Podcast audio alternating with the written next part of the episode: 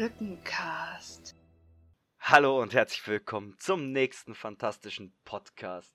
Heute mit einem unglaublich großen Thema.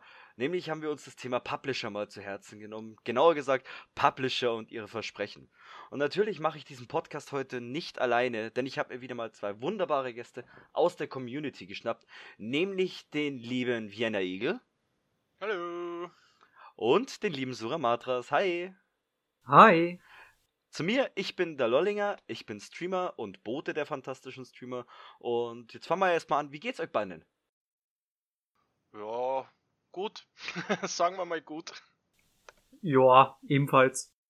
Okay, habt ihr die warmen Kalttemperaturen in den letzten Tagen gut verkraftet, ja? Du, ich bin sowieso glücklich, dass es kalt ist. Von daher passt. Ich arbeite an einem Grillimbiss und glaube es mir wird dort sicher nicht kalt. Grillimbiss, oh, jetzt kriegst du wieder Hunger, das ist gemein. Ich hab Podcast-Aufnahme. Ich habe einen ganzen Tag knappe 50 Grillhähnchen hinter mir. Oh, geil. Jetzt habe ich wirklich Hunger. Okay. Oh, will auch eins. Jetzt hast du uns allen Hunger gemacht, Sascha. Also, der nächste fantastische Treffpunkt wird dann Saschas Imbusbude sein. Ja, ihr seid alle herzlich eingeladen. Nein, kommen wir mal zurück zum Thema Publisher und ihre Versprechen. Ja, es ist so ein typisches Streitthema und ich denke, wir alle wissen genau, was damit gemeint ist. Ich sagte damals zum Beispiel das aktuell größte Thema, Anthem. Die Entwickler von Anthem, also EA, hat ja so viel bekannt gegeben, da und da wollen sie das Update bringen. Zum Start schon haben sie Features versprochen, die im fertigen Spiel drin sein sollen. Und es war nichts da von den Features. Es war nur ein Teil da. Und auf Nachhaken und auf ihren, da kommt das raus, da kommt das raus, warten die Spieler heute noch. Oder wie seht ihr das? Ja, ich bin jetzt nicht unbedingt der große Anthem-Spieler und habe jetzt nicht so Anthem mitverfolgt, aber... gerade bei EA weiß ich, dass da gerne mal etwas versprochen wird oder etwas gezeigt wird, um die Verkaufszahlen anzuheizen und dann passiert die Hälfte oder gar nichts.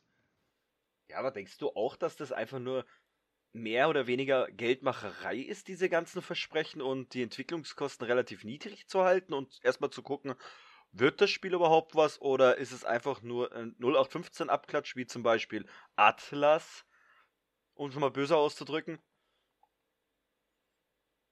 Ja, wobei Atlas sie entwickelt, also das kann man von Anthem nicht behaupten.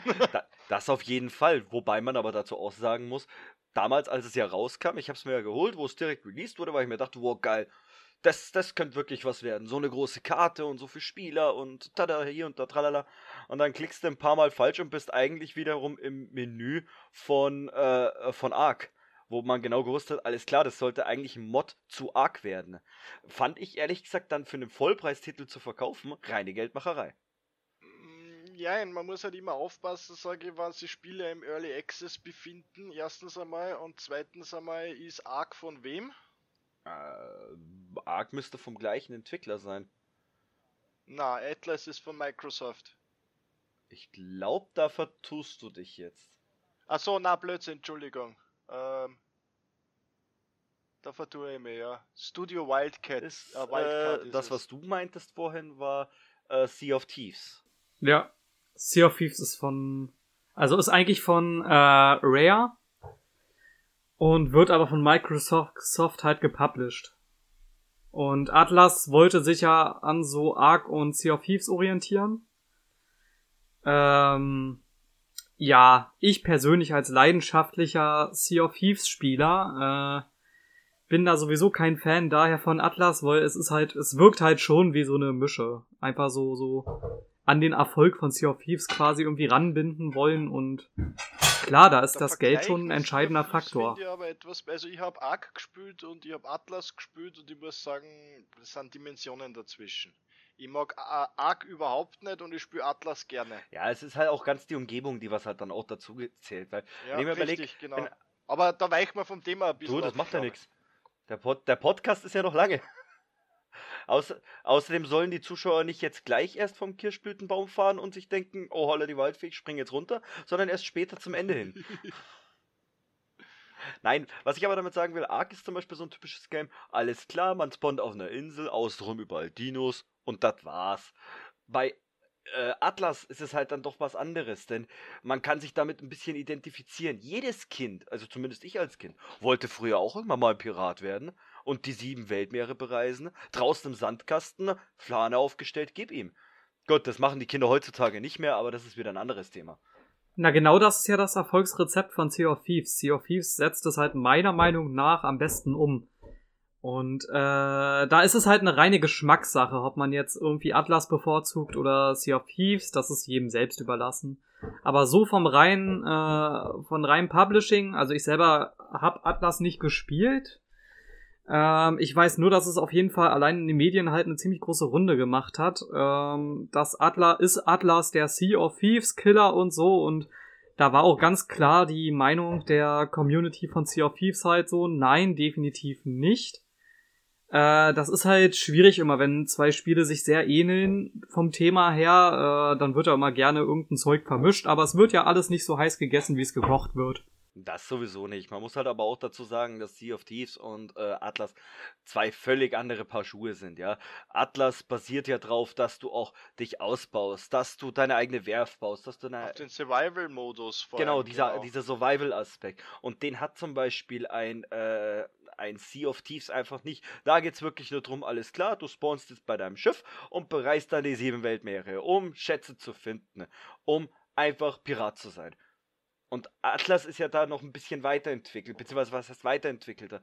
Atlas wollte halt oder will immer noch diesen Piratenaspekt, diesen Miteinander, eine Piratenbasis aufbauen in den 7 Weltmeeren, ein zweites Tortuga errichten, wo Jack Sparrow sich danach einheimt, wollte genau das eben machen. Ja, bei Sea of Thieves steht ja wirklich der Grind eher im Fokus, dass du halt Gold machst und deine Ränge machst, bis du es dann letzten Endes zur Piratenlegende schaffst. Und das Gefühl ist natürlich dann schon, das ist, wenn man weiß, wie viel Progress dahinter steckt, das ist Grind, also reiner Grind. Ist schon irre. Also mein Moment war auf jeden Fall legendär. Haha, Wortspiel. Legendary. Aber jetzt kommen wir nochmal ganz kurz zurück zum Thema Publisher und ihre Versprechen. Denn bei Sea of Thieves war es ja auch lange Zeit so. Sie haben ja lange nicht das eingehalten, was sie eigentlich von Anfang an versprochen hatten. Sie haben von Anfang an eigentlich nur einen kleinen Teil des fertigen Games rausgebracht und erst zu späteren Updates jetzt eine größere Quest hinzugefügt und das Multiplayer-Gefecht etc. pp. Oder irre ich mich? Es ist halt so gewesen, am Anfang war halt Sea of Thieves extrem gehypt. Das Problem war halt nur, dass das Entwicklerstudio Rare zu dem Zeitpunkt noch sehr klein war. Und dadurch konnten die halt nicht so schnell nachliefern. Microsoft wollte aber, da sind wir wieder beim Thema Publisher und die bösen Geldeintreiber. Microsoft wollte halt das Spiel so schnell wie möglich rausbringen. Das halt, die hatten quasi eine Deadline. Und nun sagt das mal, so ein kleines Entwicklerstudio war nicht ohne. Zudem war halt einfach das Problem, dass halt einige Sachen, wenn ich mich noch erinnere, es war halt so recht am Anfang, es war halt reines Grinden. Du konntest halt klar darauf hinarbeiten, Piratenlegende zu werden. Und dann kam halt die Frage, ja, und jetzt? Es gab halt einfach danach nicht mehr wirklich was, was du so machen kannst. Ja, eben, genau das. Und der Multiplayer war ja von Anfang an da. Also man konnte sich ja von Anfang an bekriegen und alles. Aber das haben sie jetzt gerade mit dem Anniversary-Update natürlich ordentlich nachgelegt. Da kam halt die Arena hinzu und das waren dann wirklich so reine Gemetzel, auch dass die Schiffmechaniken etwas geändert wurden, dass du halt beispielsweise den Mast von jemandem zerschießen kannst und die müssen dann den erstmal wieder aufrichten, etc. Es wurde halt auf gut Deutsch ordentlich nachgepatcht und das ist halt so ein Thema, wo ich dann mir überlege, warum nicht von Anfang an das einhalten, was man verspricht. Sascha, welches Beispiel hast du denn in dem Thema? Weil ich glaube, du hast auch ein paar ganz spezielle Beispiele auch. Ja, es betrifft leider Gottes wieder mal Electronic Arts. Die haben es in den letzten Jahren so einige Fettnäpfchen, will ich schon mal gar nicht mehr sagen, sondern es sind schon wieder wirklich so Hühnerpfiff-Näpfchen, wo die reintreten. Und da habe ich ein ganz nettes Beispiel, das aus dem 2000, ist schon ein bisschen her, aber es kommt aus dem 2013er Jahr, im Sommer 2013. Lass mich raten, FIFA 14. Und EA Richtig, genau. Hat EA ganz groß angekündigt, die neuen EA Sports Spiele, unter anderem halt NFL, Madden und FIFA. Und was halt die neue Innovation bei 2014 oder bei FIFA oder bei den 14er Teilen, nicht nur bei FIFA, sondern Madden und NFL sein sollte, war die neu angekündigte, super tolle, endlos geniale Ignite Engine. Für alle, die die Ignite Engine nicht kennen, ist eigentlich bis, glaube 16, inklusive 16 ist die Ignite Engine verwendet worden. Und soll zum einen die Ballphysik noch einmal verbessern, soll dafür sorgen, dass Verteidiger aggressiver angreifen, dass Stürmer intelligenter ausweichen können. Und jetzt kommt der Oberclou, etwas, was die ganze Spieleindustrie seit Jahrzehnten schon unbedingt haben hat wollen, das Publikum bewegt sich. Das sind keine Pappsteller mehr, die halt irgendwie, wo man halt irgendwelchen Sound hört, sondern das wirklich jedes einzelne Männchen ist einzeln, ist gerendert sozusagen. War eine ganz tolle, interessante Sache. Es war natürlich riesig gehypt. Jeder hat sich gefreut, boah, geil, endlich einmal wieder was Neues. Und haben... Das war auf ihrer hauseigenen Messe und haben am gleichen Tag den Vorverkauf gestartet. Für PC, für PlayStation, für Xbox. Der Clou an der ganzen Sache war der, dass 3 Wochen, circa 3 Wochen nachdem der Vorverkauf gestartet ist, dann von EA plötzlich das Announcement gekommen ist, Ignite Engine, ja klar, aber nicht für PC. Nur für die neue Playstation und nur für die neue Xbox. Ihr kriegt ein FIFA 14, das eigentlich nur ein bisschen aufpimptes FIFA 13 ist. Oh, Alter. Und das natürlich, und da muss ich halt dazu sagen, es war aus meiner Meinung nach aus mehreren Aspekten wirklich nur Marketing-Geldmacherei. Erstens einmal, es hat bei der Ankündigung nie jemand wer was gesagt, dass das nur für bestimmte Endgeräte zur Verfügung sein soll. Da fängt's einmal an. Und der zweite Punkt ist der, du hast bei Internetkäufen ein 14-tägiges Rückgaberecht. Du hast ein erweitertes Rückgaberecht bei Interneteinkäufen und dementsprechend kann ich nach 3 Wochen das Spiel nicht mehr zurückgeben. Und ich habe selbst mit EA diskutiert, weil ja etwas versprochen worden ist, das nicht eingehalten wird. Drum will ich mein Rückgaberecht wirkend machen. Keine Chance. Marke. Das ist aber mal wieder so ein typisches EA-Beispiel, weil im Laufe der Zeit hat sich ja EA so manche Fettnäpfchen erlaubt. Genau. Ich finde es halt echt interessant, dass EA es anscheinend bei der... EA schafft es halt immer wieder, das Negativbeispiel schlechthin zu sein. Erinnert ihr euch an die ganze Battlefront 2 Sache? Oh, hör mir auf. Ich hab mich so gefreut. Wundervoll. Ich hatte mich so gefreut auf dieses Game. Ich hab's auf der Gamescom. Ja. Ich hab's auf der Gamescom, hab ich beide Versionen testspielen dürfen. Einmal die am Boden, einmal die in der Luft. Und ich war gehypt drauf. Ich hab zu Hause die offene Beta gespielt. Ich war gehypt drauf. Und dann schaue ich mir das ganze Spiel nochmal in Ruhe an und analysiere es und denke mir so, wollt ihr mich verarschen? Es ist ein aufgewärmtes Jedi Knights. Nicht mehr, nicht weniger. Und Jedi Knights kommt jetzt dann auf die Switch raus. Ja, wobei das nicht das Problem war. Das Problem war bei Battlefront 2 das Lootboxen-System. Das, wofür EA immer wieder aufs Maul kriegt. Thema Lootbox-System. Habt ihr es mitgekriegt, dass EA es geschafft hat, den Weltrekord zu bekommen, der wo im Guinness-Buch der Rekorde eingetragen ist, den wo kein Publisher will, wegen eben ihrer typisches Lootboxen, hier Lootboxen, da. Die wurden ins Guinness-Buch der Rekorde deswegen eingetragen. Die haben den Kommentar mit den meisten Upvotes bekommen, weltweit, wo die versucht haben, sich zu rechtfertigen. Man muss ja auch sagen, dass die ganze Thematik mit den Lootboxen, was ja nicht nur EA betrifft, sondern diese Geschichten hat ja unter anderem Blizzard bei diversen Spielen oder andere. Und die stehen da sehr wohl im Fadenkreuz der Glücksspielkommission. Also das darf man gar nicht so auf die leichte Schulter nehmen. Das auf keinen Fall, aber wenn man dann als Publisher vor einem Gericht die Aussage trifft, naja, Lootboxen sind ja nur Überraschungseier für große Kinder. Ist so eine Aussage, die sollte man vielleicht nicht vor einem Gericht machen, das null Ahnung hat von der Gaming-Szene. Nee, das ist... Also es ist jetzt meine Meinung halt. Ich meine, die Aussage ist halt witzig. Fatal. Ich finde diese Aussage echt witzig einerseits. Aber es ist in dieser Diskussion ist es einfach fatal. Ja, wie gesagt, also das ist halt... Ja... Ja... Es ist... Es ist schwierig, wie gesagt, auf der einen Seite, gerade bei Free-to-Play-Artikeln muss man sich halt überlegen, ob dieses Lootbox-System nicht irgendwo doch gar nicht so sinnlos ist, weil man muss ja auch bedenken, leben und leben lassen und die Publisher müssen halt auch von irgendwas leben, gerade die kleineren. Du sagst da was ganz Entscheidendes. Free-to-Play-Games...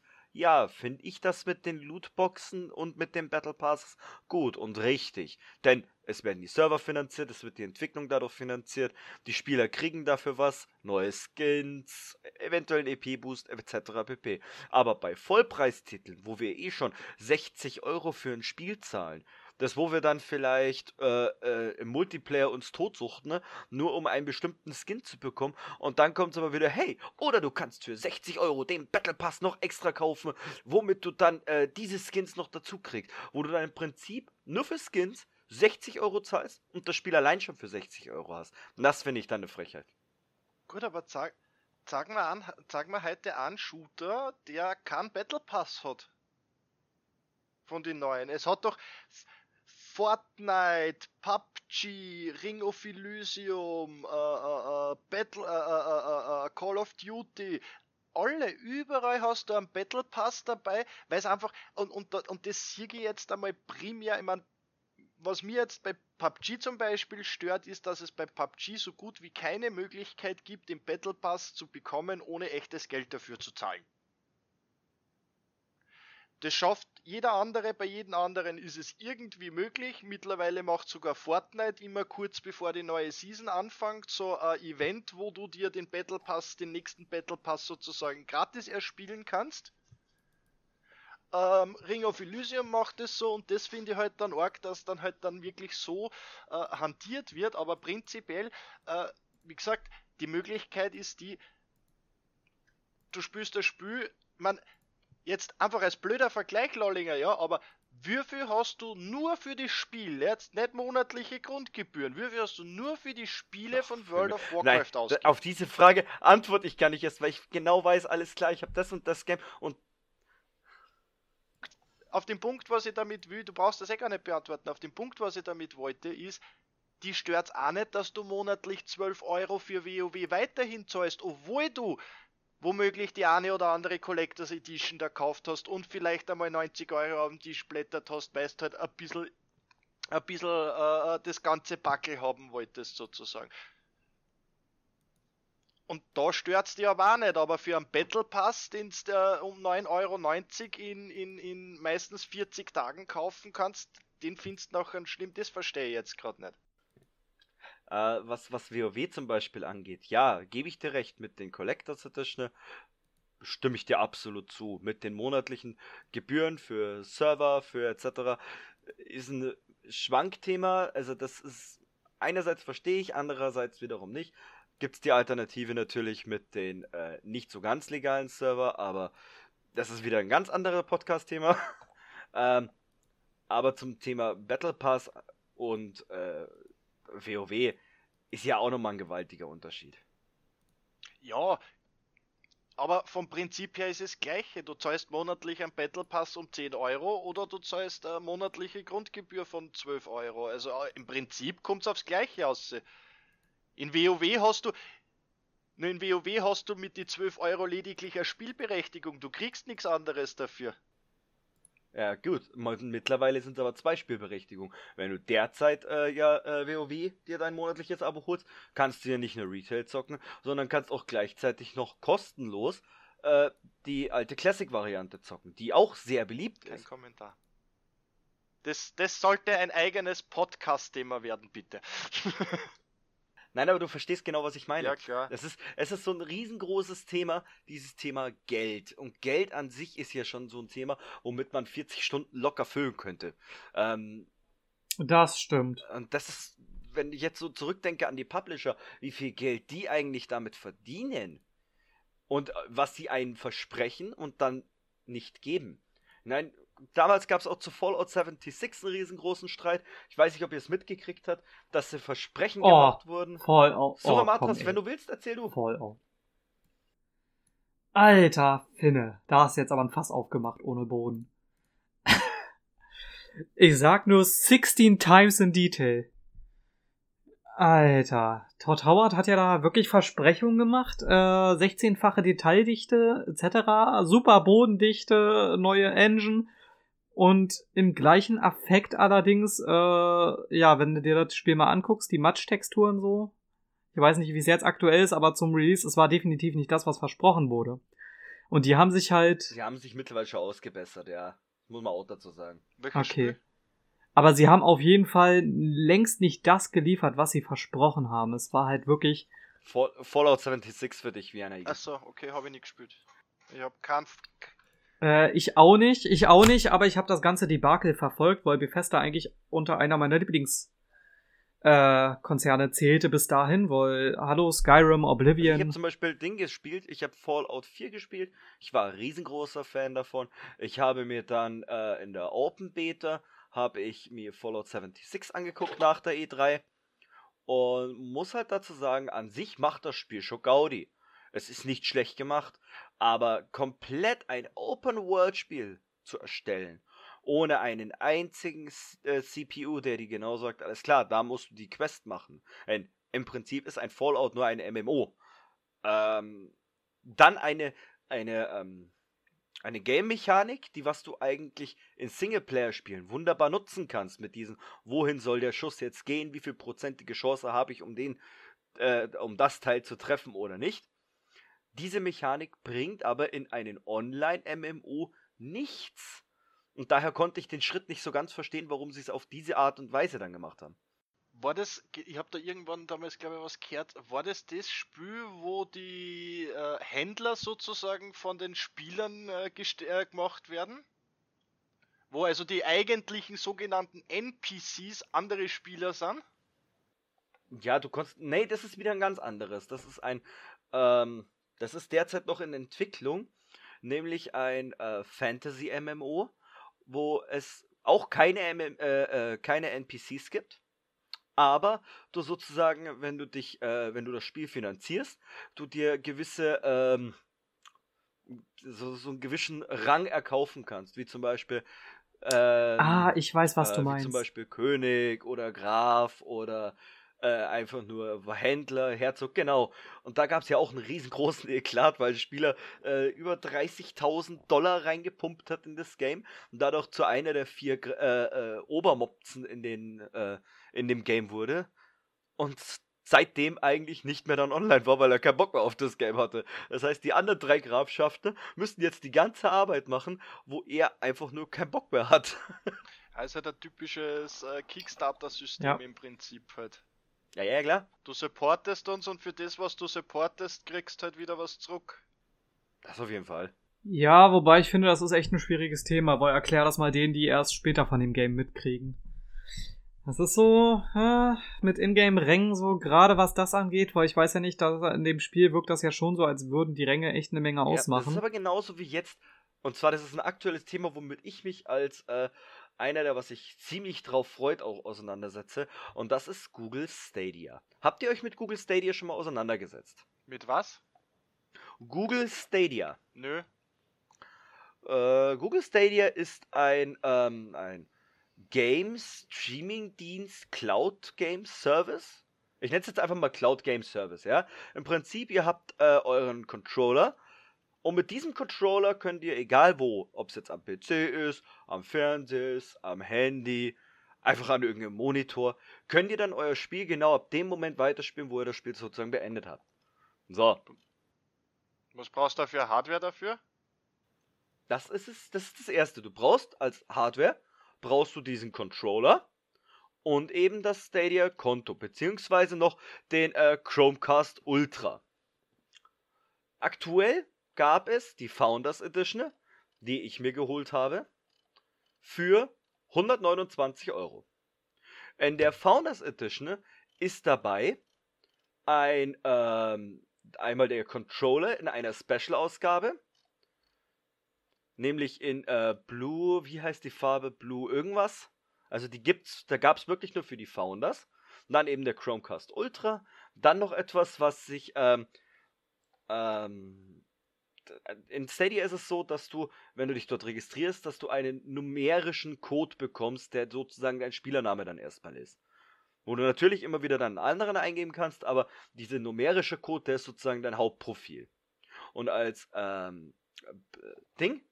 Founder Edition kannst du den ändern, diesen Code. Und dann bekommst du sozusagen noch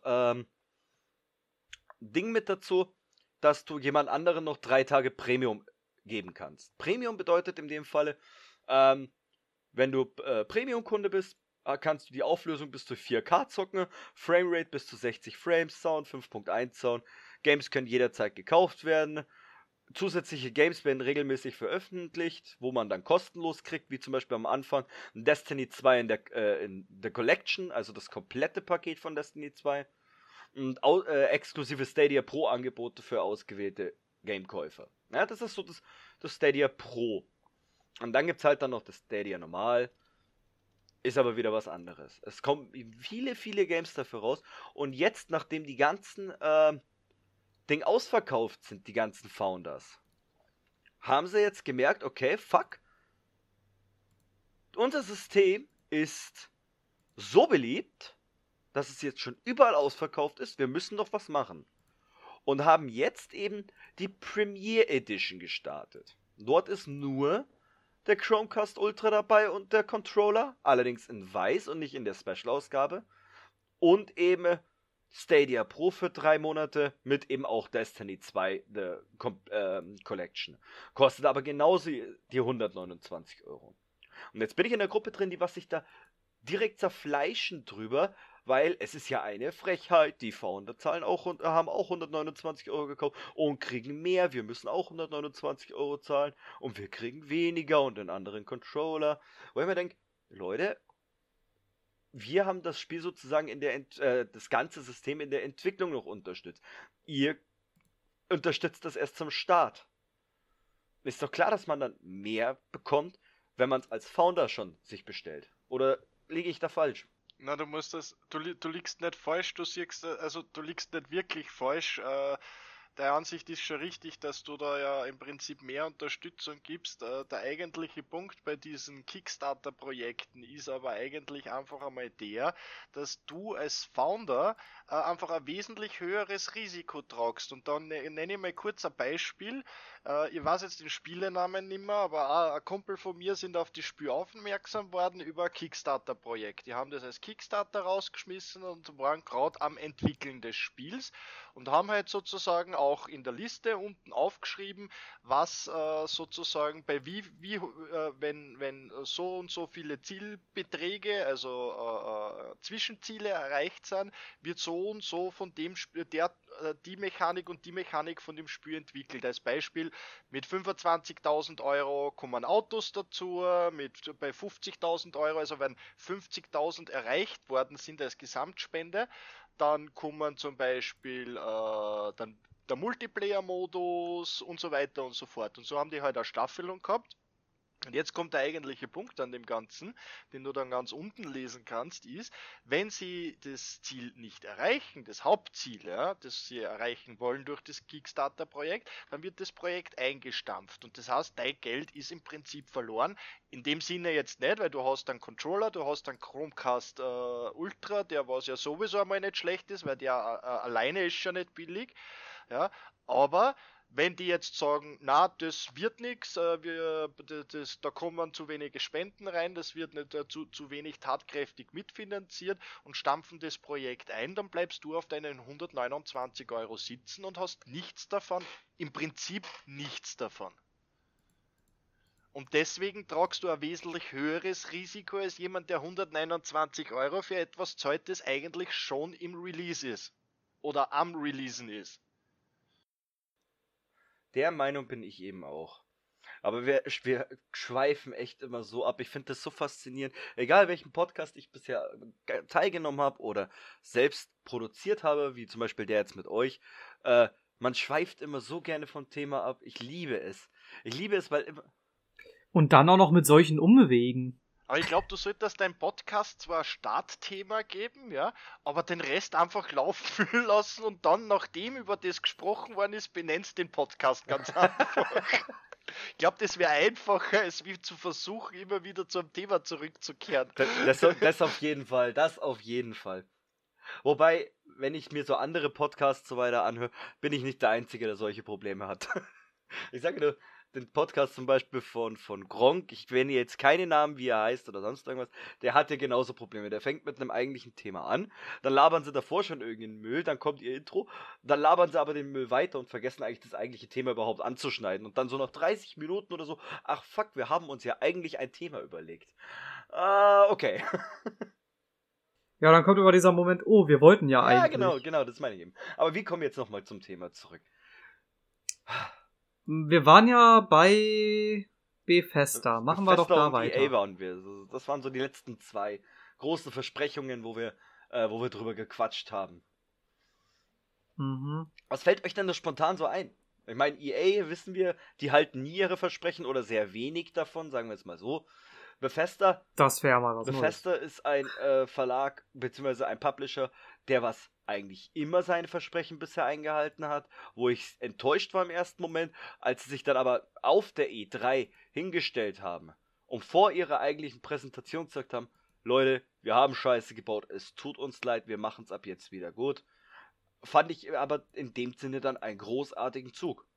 Denn das hätten sie nicht machen müssen. Das Spiel war released, die haben ihr Geld dafür gekriegt. Aber trotzdem haben sie sich bei ihrer Fangemeinde entschuldigt dafür. Ja gut, nach dem Debakel ist das aber auch echt das Mindeste. Da ist ja noch mehr gelaufen. Das war ja nicht nur das mit Fallout 76.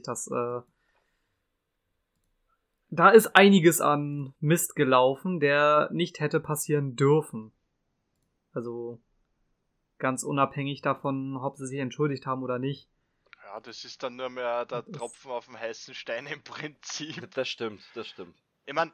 Ich habe da nicht das Beispiel, wo Blizzard einmal richtig ins Fettnäpfchen treten ist, weil das hat sicher jeder mitgekriegt von euch, wo Diablo 4. Wo Blizzard angekündigt hat, war das die BlizzCon oder die E3? Oh Gott, das Diablo-Debakel. BlizzCon letztes Jahr.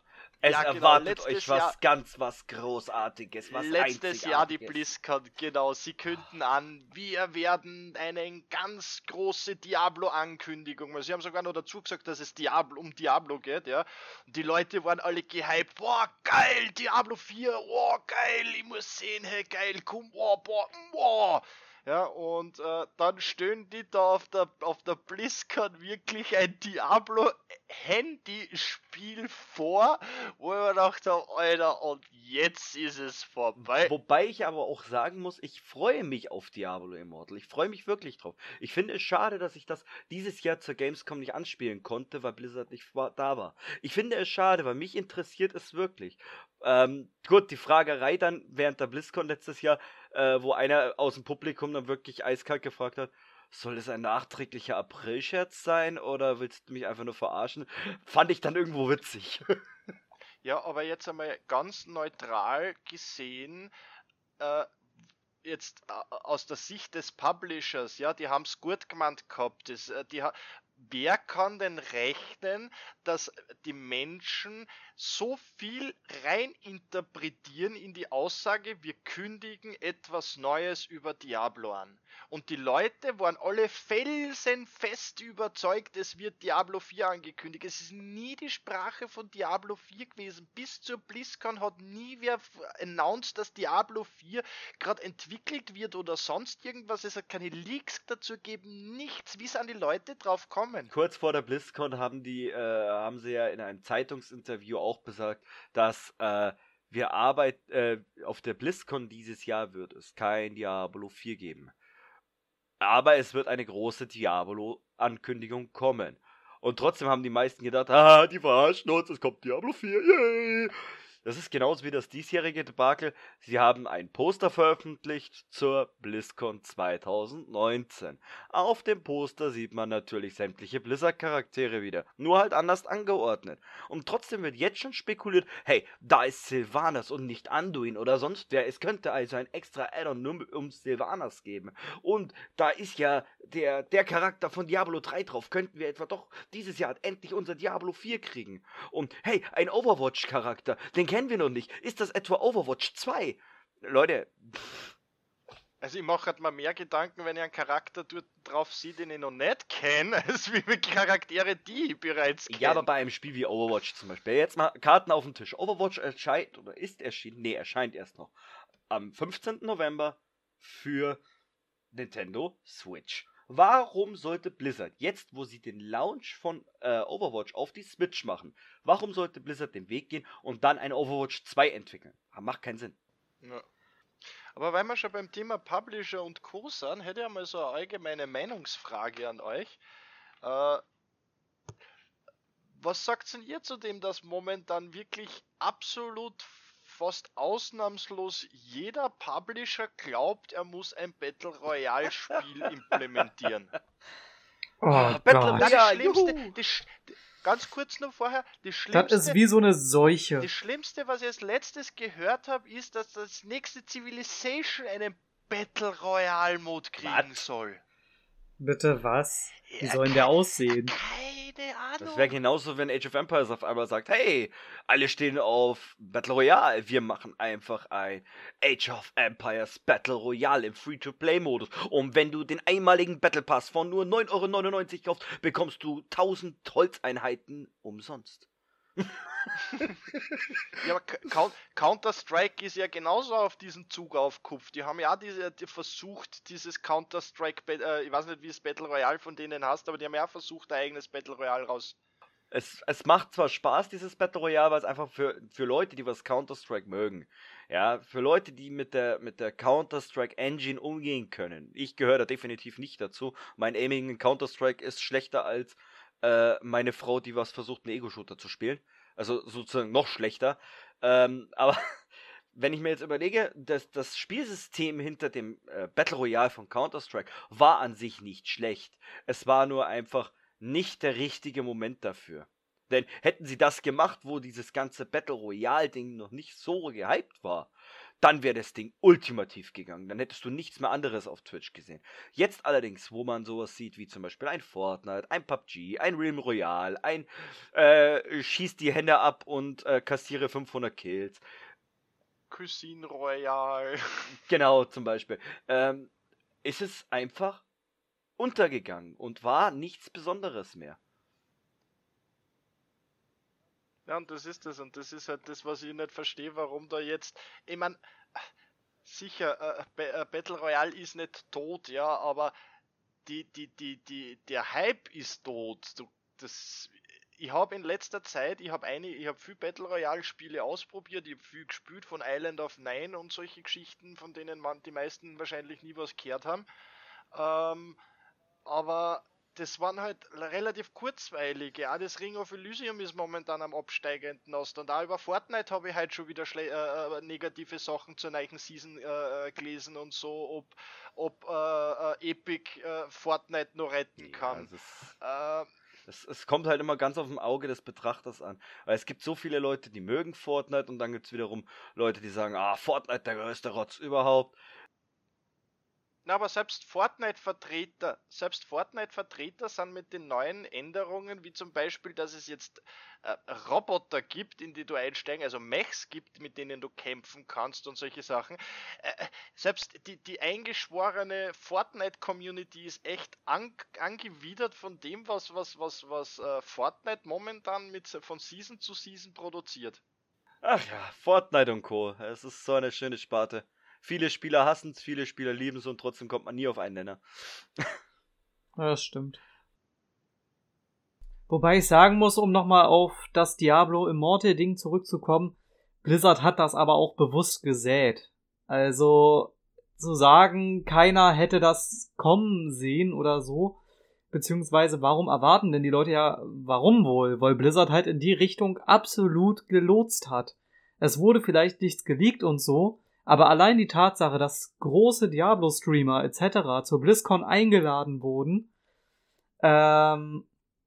und direkt das auch mit der großen Blizzard-Ankündigung, das wurde ja angekündigt, das ist, da kann ich mir schon vorstellen, dass das wie ein schlechter Scherz wirkte, weil alle warten auf ein neues Diablo. Diablo 3 wird halt immer noch zwangs am Leben gehalten. Irgendwie, ich meine, wann kam das letzte Diablo? Das war Diablo 3 und das war... Warte, ich google. Sprich weiter, ich google währenddessen. Ja. Ja, ihr versteht jedenfalls, was ich meine. Das ist, es wäre längst überfällig. Überfällig. Und dann kommen die bei Core Gamer, ich meine, man darf nicht vergessen, kurze Anmerkung dazu, Diablo 3 erschien am 15. Mai 2012. Ja, und die letzte Erweiterung von Diablo 3, aktuelle Version ist die 2.6.5 und die erschien am 14. Mai 2019. Naja, das ist nur ein Update, das ist nicht die Erweiterung. Ach, du meinst, Reaper of Souls kam am 25. Ja, genau. März 2014 raus. Also sozusagen 2 Jahre danach. 2014. 14. Also sozusagen 2 Jahre danach. Das ist auch in Ordnung, der Abstand. Was mich halt so, ich meine, ich habe das Debakel direkt mitgekriegt, weil ich war auch total gehypt und hatte mich selber auch noch drauf gefreut, irgendwie auf die BlizzCon. Hatte mir noch das virtuelle Ticket geholt und dann kamen die mit so einem Scheiß um die Ecke. Also sorry, aber man darf nicht vergessen, das Hauptziel, die Hauptzielgruppe von Blizzard sind nun mal Core-Gamer. Dass die, ich weiß ja nicht, womit Blizzard gerechnet hat, dass sich irgendwie die ganzen Core-Gamer, die extra da angereist sind, für was weiß ich wie viel Euro oder Dollar, und dann kommt auf einmal jemand mit, große Diablo-Ankündigung und ach übrigens Handy-Game. Ich selber war auch in dem Moment so von Blizzard enttäuscht und entsetzt, weil klar, hätten die das halt alles nicht so großspurig angepriesen, dass dann ein großes Diablo-Ding kommt, dann hätte man auch nicht mit sowas gerechnet, aber groß ist nun mal nicht ein Handygame, sorry. Ja, falsche Community. Nein, sicher falsche Community, aber vielleicht hat es halt Blizzard einen größeren Anklang in der Community erwartet, als es dann rübergekommen ist, weil man muss mit der Zeit gehen und Apps und Applets sind einfach momentan halt das Um und Auf und jeder, der nicht irgendwelche Apps hat, ist halt einfach nichts und natürlich, dass da Blizzard versucht, da den ersten Schritt zu machen, so wie sie es mit vielen anderen Sachen schon probiert haben, einen ersten Schritt zu setzen, dass wirklich ein relativ, unter Anführungszeichen, aufwendiges Spiel dann am Tablet oder am Handy gespielt werden kann. Weil, ich meine, seid mir nicht böse, ja, aber vor 2 Tagen habe ich einen Bericht gelesen oder habe mir einen Artikel durchgelesen, wo detailliert beschrieben wird, wie ich WoW Classic auf meinem Handy spielen kann. Und bitte, wie langweilig muss es den Menschen sein, oder sagen wir so, für wie nichtssagend muss ich das Handy halten, wenn Leute sich so wirklich dahinsetzen und Mitteln und Möglichkeiten finden, ein PC-Spiel am Handy auf einmal zum Laufen zu bringen. Bestes Beispiel dazu ist aber auch noch Nintendo. Nintendo fährt jetzt auch auf die Mobile-Gaming-Reise ab. Nehmen wir als bestes Beispiel, angefangen hat es ja mit Super Mario Run. Viele Spieler haben es kritisiert. Nintendo hat sich das als Beispiel genommen und gedacht, okay, wir lernen jetzt daraus. Dann haben sie angekündigt, Dr. Mario. Dr. Mario ist released und ich muss sagen, sie haben aus ihren Fehlern gelernt. Dr. Mario hat wirklich viel Gutes, und zwar sehr viel Gutes. Jetzt haben sie angekündigt, dass bald, ich glaube auch irgendwann im November oder so, ich kann mich auch täuschen, das neue Super Mario Tour rauskommt. Mario Kart Tour rauskommt. Ja, ein Mario Kart für dein fucking Handy. Wie geil ist das denn bitte? Das ist das, was jeder eigentlich früher wollte. Jeder wollte damals, wenn er im Bus sitzt, eigentlich Snake zocken. Ja, jetzt ist es einfach Mario Kart, was jeder zockt. Ich kenne kein Kind, was noch nie Mario Kart in seinem Leben gezockt hat. Das stimmt schon, wobei ich sagen muss, es ist halt einfach das Problem, dass Mobile Games generell negativ vorbehaftet sind, weil klar, Handys haben nun mal ihre technischen Grenzen, wobei das, denke ich, nicht mal das Hauptproblem ist. Ich meine, Hearthstone ist auch super beliebt auf dem Handy. Das Problem ist einfach, finde ich, so sehe ich das zumindest, dass nun mal, also ich persönlich kenne außer Minecraft und Hearthstone kein wirklich gutes Handyspiel, wo ich sage, hey, das kann man langfristig zocken. Das sind meistens irgendwelche Handy-Games, wo die dir irgendwie... Es sind halt meistens einfach nur irgendwelche Sachen, wo du halt endlos Geld in Sand setzen kannst. Das sehe ich nicht so. Also ich spiele jetzt seit knapp 5 Jahren zwar hin und wieder eine Pause gemacht, so wie ich es in WoW schon hin und wieder mal gemacht habe, aber eigentlich kontinuierlich seit 5 Jahren Summoner Wars, da wo fast jedes Monat neue Events rauskommen, neue Monster rauskommen. Ich habe noch keinen Cent in das Spiel reingesteckt und ich spiele es immer noch gern. Und vor allem, weil das Spiel halt auch immer weiterentwickelt wird und weitergeht und es verändert sich, es werden neue Summoners dazu, kommen neue Summoners dazu und. Jetzt ist wieder ein neuer Dungeon freigeschalten worden und so, dann ist, als letztes ist der Raid freigeschalten worden. Also da passiert auch was und das ist eines der erfolgreichsten Spiele, das sogar... Muss ich staunen, ja, aber eben ist mir das letzte durch Zufall aufgefallen, sogar live gestreamt wird sehr häufig. Ist genauso wie Clash Royale. Selbst Clash Royale wird auf Twitch hochgefeiert und gestreamt. Es gibt viele Handygames. Früher habe ich Sword Art Online Integral Factor, glaube ich, hieß es. Und dieses Spiel hat mich als Handygame übelst überrascht. Denn ihr müsst euch das vorstellen, kennt ihr den Anime Sword Art Online? So, Sword Art Online Integral Factory ist ein Mobile MMORPG, und zwar wirklich MMORPG, wo du in einer zwar Map mit einer Zone, wo du halt genau nur so und so weit rennen kannst oder nur so und so weit, aber vom Crafting her, von der Mechanik her und so weiter, ein komplettes MMORPG ist mit Skilltrees, mit verschiedenen Waffenskills, beziehungsweise in Sword Art Online ja Sword Skills, wo du eben auch die verschiedenen Level-Endbosse dann immer hast, wo du auch Instanzen und sozusagen kleine Raids hast, wo du immer neue Events hast. Das hat mich fasziniert und ich habe selbst das mal gestreamt und das ist auch so ein Game, wo ich mir dachte, wie zur Hölle haben die das so gut entwickeln können und es ist aber nicht auf Deutsch. Es kommt nicht nach Deutschland. Warum? Das enttäuscht mich. Da bin ich enttäuscht. Wenn so ein geniales Spiel, das für ein fucking Handy entwickelt wurde, das die Fans so begeistert, weil endlich man kann mit den Charakteren sprechen, man kann sich auf die gleiche Reise begeben, wie diese Charaktere in der Serie, wo man eben die einzelnen Ebenen-Bosse down machen muss, um erst mal in die nächste Ebene zu kommen.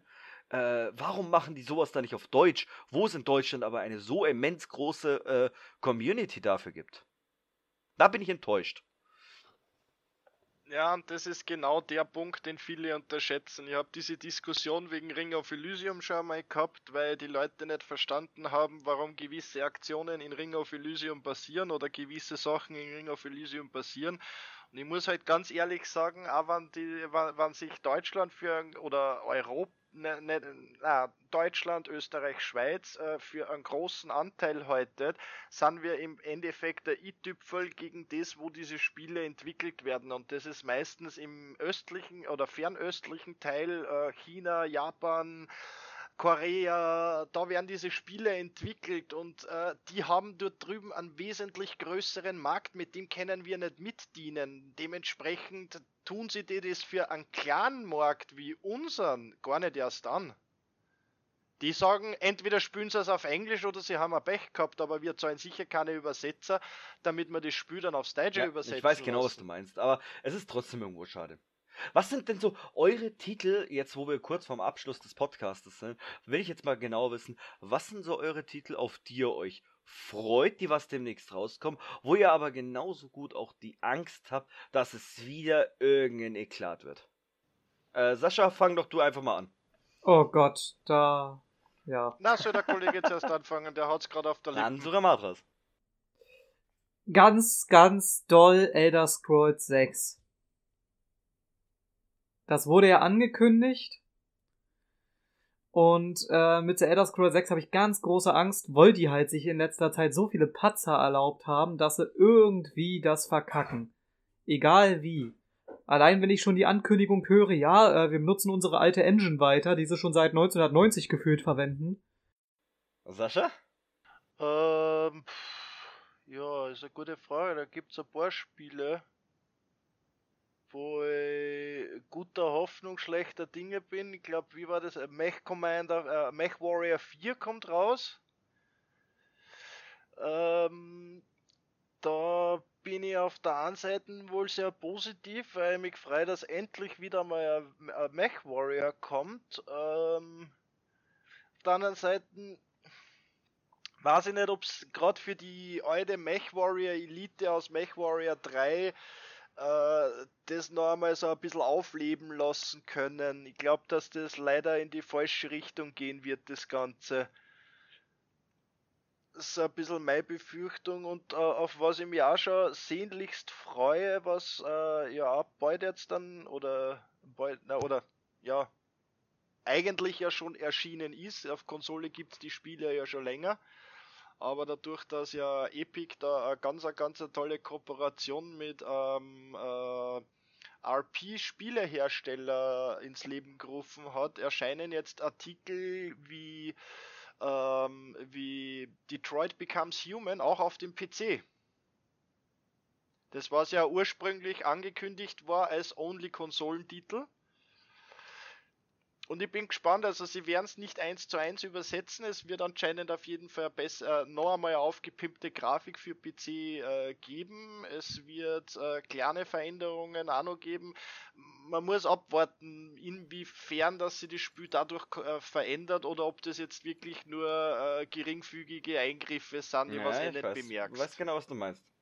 Das finde ich ist ja generell so ein Problem, was mich auch schon des Öfteren zur Weißglut gebracht hat. Wenn ihr von einem super genialen Game-Titel hört, ihr das unbedingt zocken wollt und es kommt für alles raus, nur nicht für eure Konsole. So geht's mir als Nintendo Switch-User dauerhaft. Ja, und das ist halt so mein Problem. Ich bin einfach Nintendo-Fan. Ich finde, dass die Nintendo Switch eine der geilsten Konsolen ist, die was es auf den deutschen Markt einfach gibt.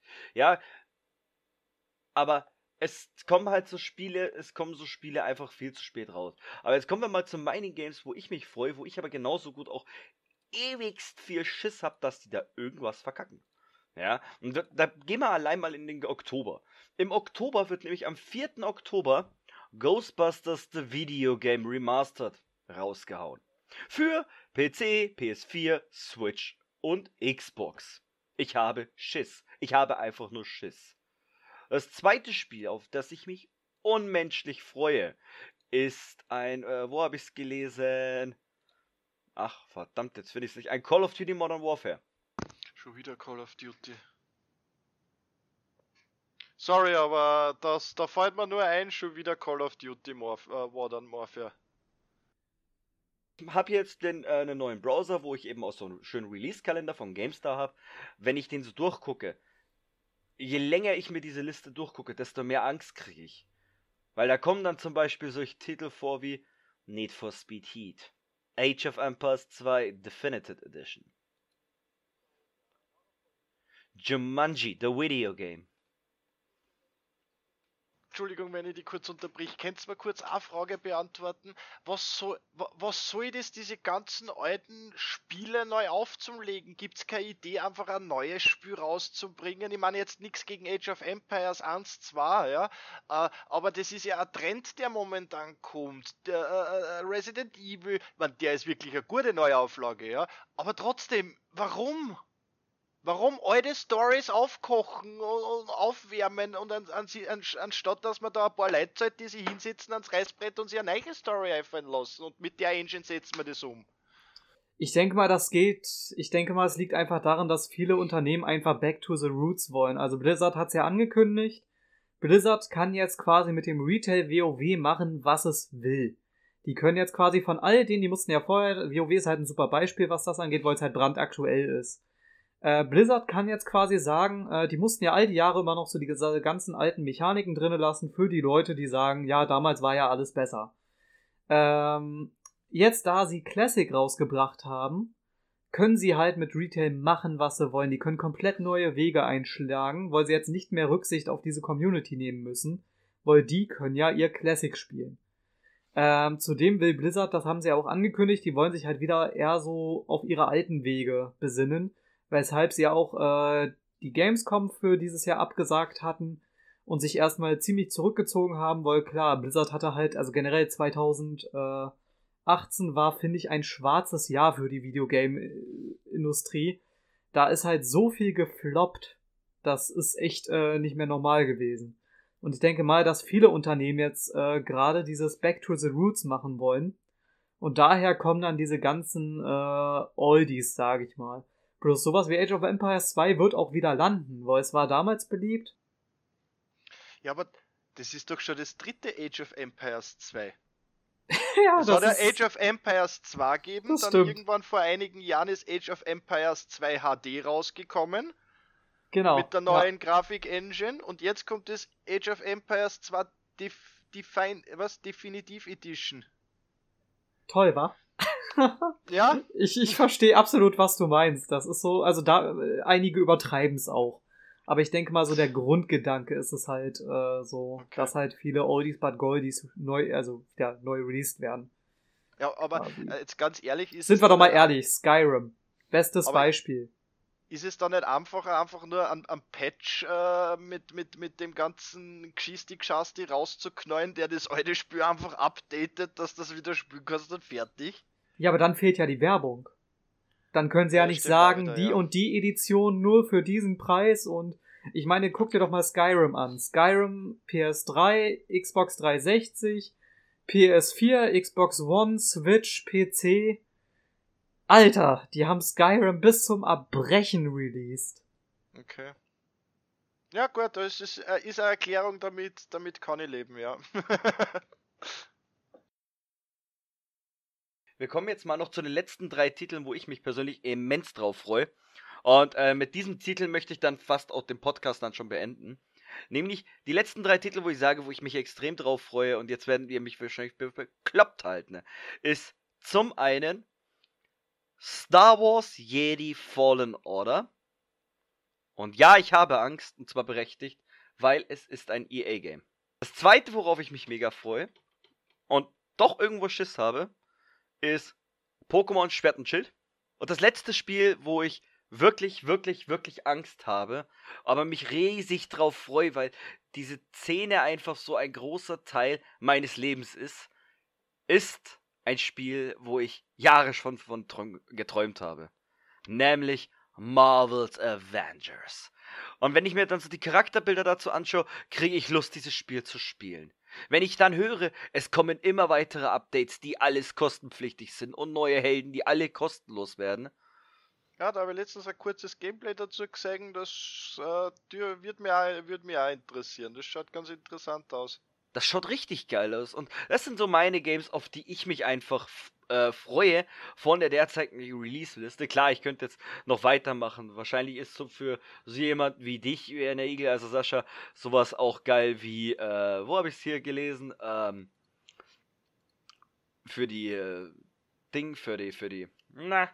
Jetzt fehlt mir das Wort im Mund für jetzt zum Beispiel so jemanden, der wo Anime-Fan ist. Digimon Story Cyber Slide Complete Edition. Hast du jetzt mit mir geredet? Nee, für dich wäre zum Beispiel dann eher sowas wie, was habe ich gelesen? Farm Simulator 19 Ultimate Edition. Was? Ja, kein Witz. Hast du gerade mit mir geredet? Also eins kann ich da mal von vorher sagen, ja, ich verurteilen kann, aber mit Pokémon, Digimon und Co. kannst du mich jagen, ja? Ey, aber Farming Simulator, damit habe ich dich getroffen.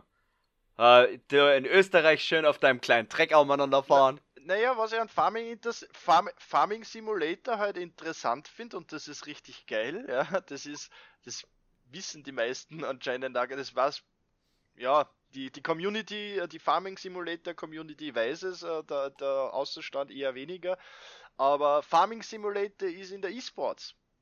Was? Ja. Verarscht mich jetzt. Mit Trecker fahren oder was? Ja, es gibt eine Battle Challenge, Royale.